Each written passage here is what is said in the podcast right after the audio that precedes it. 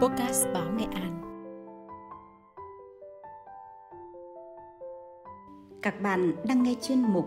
Vô sự nghề, bài viết chiến sĩ cách mạng người Nghệ An từng làm bí thư ba tỉnh của tác giả Thành Duy qua dòng đọc của Bùi Bích Đảm.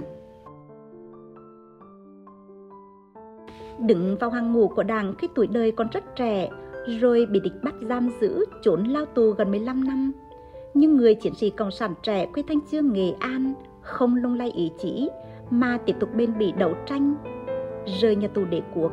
theo sự phân công của Đảng, đồng chí tiếp tục hoạt động, công tác, nắm giữ các chức vụ quan trọng trên nhiều lĩnh vực. Đặc biệt một điều hiếm thấy là từng giữ chức vụ bí thư tỉnh ủy của ba tỉnh. Người bí thư tỉnh ủy mà chúng tôi đang đề cập là đồng chí Võ Thúc Đông,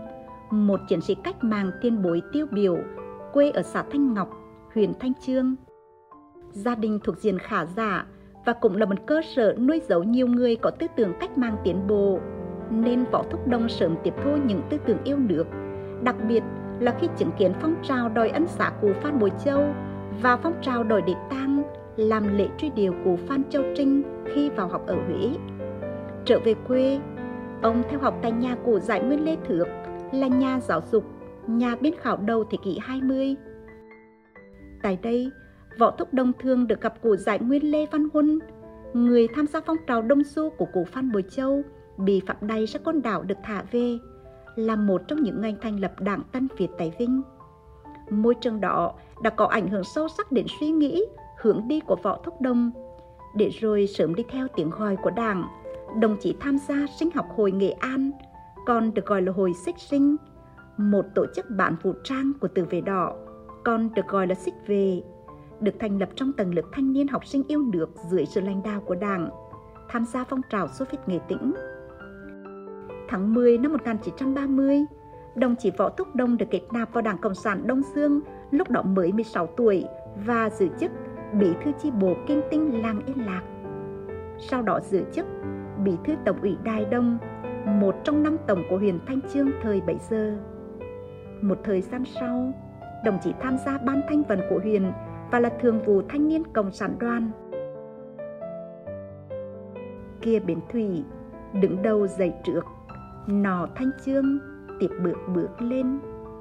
Cao trào số Viết nghệ tĩnh ở Thanh Chương diễn ra sôi sục, song bị thực dân phong kiến đàn áp dã man. Võ Thúc Đồng cùng anh trai là Võ Thúc Đình và chị gái là Võ Thị Tà đều bị bắt do tham gia hoạt động cách mạng. Riêng cậu em út Võ Thúc Đông, dù mới 16 tuổi nhưng vẫn bị kết án chung thân. Đồng chí bị giam ở nhà Lao Vinh một thời gian ngắn, rồi bị chuyển vào nhà tù Lao Bảo ở Quảng Trị. Sau đó bị đày sang nhà tù Côn Đảo, nơi được mình danh là địa ngục trần gian.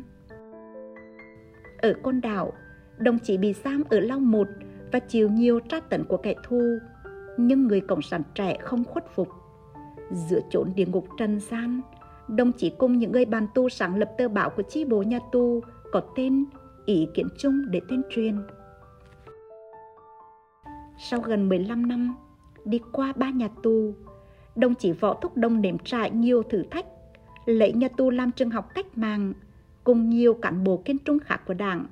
Ý chí của người Cộng sản ngày càng được hôn đúc, giữ vững khí tiết cách mạng tháng 8 thành công, được giải phóng khỏi chốn lao tù, đồng chí Võ Thúc Đông tiếp tục có những đóng góp xuất sắc cho Đảng, cho dân tộc. Trải qua 56 năm hoạt động cách mạng, đồng chí giữ nhiều cương vị công tác khác nhau ở nhiều địa phương, lĩnh vực khắp trong Nam, miền Trung, Trung ương. Từ năm 1971, đồng chí được giao nhiệm vụ Đại sứ đặc mệnh toàn quyền Việt Nam Dân Chủ Cộng Hòa tại Liên Xô từ năm 1974 làm quyền chủ nhiệm, rồi chủ nhiệm Ủy ban Nông nghiệp Trung ương, kiêm bí thư đảng đoàn. Từ giữa năm 1976 làm bộ trưởng, bí thư đảng đoàn Bộ Nông nghiệp, đồng chí còn là ủy viên ban chấp hành Trung ương Đảng khóa 3, khóa 4 và đại biểu Quốc hội khóa 3, khóa 4. Khi tìm hiểu về cuộc đời sự nghiệp của đồng chí Võ Thúc Đông, chúng tôi được tiếp cận những tài liệu rất quý giá cho thấy đồng chí ngoài làm bí thư tỉnh ủy Nghệ An từ năm 1959 đến năm 1971, thì trước đó còn làm bí thư tỉnh ủy của hai tỉnh là Con Tum tháng 3 năm 1946 và Quảng Bình. Đặc biệt, với mảnh đất Quảng Bình, đồng chí có nhiều gắn bó, kỷ niệm cả ở trên cương vị người đứng đầu tỉnh ủy và cá nhân. Lật dở lại lịch sử Đảng bộ Quảng Bình có ghi bước sang năm 1949 ở Quảng Bình sau khi chiếm đồng bằng ven biển địch đã đẩy toàn bộ cán bộ bộ đội ta lên miền núi Trung Du phía Tây. Quảng Bình nói riêng, Bình Trị Thiên nói chung trở thành chiến trường rằng có quyết liệt phức tạp. Địch tiến hành đánh phá một cách toàn diện trên tất cả các mặt, quân sự, chính trị, kinh tế. Trong bối cảnh đó, ngày 14 tháng 5 năm 1949, Đại hội đại biểu Đảng bộ tỉnh Quảng Bình lần thứ hai được triệu tập tại Kim Bảng, Tuyên Hóa, nay thuộc huyện Minh Hóa. 90 đại biểu thay mặt cho hơn 4.698 đảng viên về dự. Đồng chí Võ Thúc Đông được bầu làm bí thư tỉnh ủy Quảng Bình. Thực hiện nghị quyết chủ trương đại hội, đồng chí Võ Thúc Đông cung cấp ủy đã lãnh đạo cao trào kháng chiến mang tên Quảng Bình cuột khởi, giành nhiều thắng lợi quan trọng, đưa phong trào kháng chiến ở Quảng Bình phát triển lên tầm cao mới, cả chiều rộng và chiều sâu, tạo tiền đề cho Đảng bộ Quảng Bình tiếp tục lãnh đạo cuộc kháng chiến đến thắng lợi cuối cùng.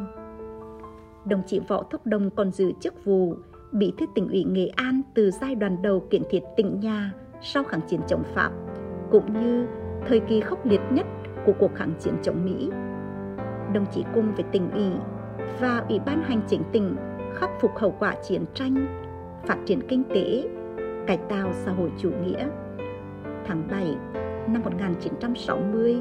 đồng chí đã cùng Ban chấp hành Đảng bộ tỉnh phát động chiến dịch tiền trống Xô việt, qua đó khai hoang, phục họa, ứng dụng các tiến bộ kỹ thuật, giải quyết vấn đề lương thực, rồi phát động các chiến dịch an ngãi quật khởi, lam trà nổi sóng, để vừa phát triển phong trào toàn diện của Nghệ An, vừa thể hiện tinh thần đoàn kết, thủy chung về tình kết nghĩa Quảng Ngãi. Trong thời kỳ giặc Mỹ đánh phá miền Bắc, Bí thư tỉnh ủy Võ Thúc Đông có mặt ở hầu hết các tuyến trọng điểm, đảm bảo giao thông dọc các tuyến đường quốc lộ, dọc các tuyến biển, từ Lạch Cơn đến cảng Bến Thủy. Bên cạnh lãnh đạo chống chiến tranh phá hoại của Mỹ, sản xuất nông nghiệp, Bí thư tỉnh ủy Võ Thúc Đông còn quan tâm lãnh đạo toàn diện các mặt, nhất là mặt học tập, chữa bệnh, chăm sóc sức khỏe, xây dựng phong trào văn hóa, văn nghệ của nhân dân. Từ miền quê nghèo Thanh Trương, đi theo tiếng gọi của Đảng, đồng chí Võ Thúc Đông đã khẳng định phẩm chất của một chiến sĩ cộng sản và tài năng trên nhiều lĩnh vực. Dù khi ở trong quân đội, lãnh đạo tỉnh ủy ba tỉnh hay đảm nhận nhiệm vụ quan trọng trên lĩnh vực ngoại giao, nông nghiệp. Cuộc đời hoạt động cách mạng của đồng chí Võ Thúc Đồng đã thể hiện phẩm chất cao đẹp của người đảng viên cộng sản không quản ngại gian khổ hy sinh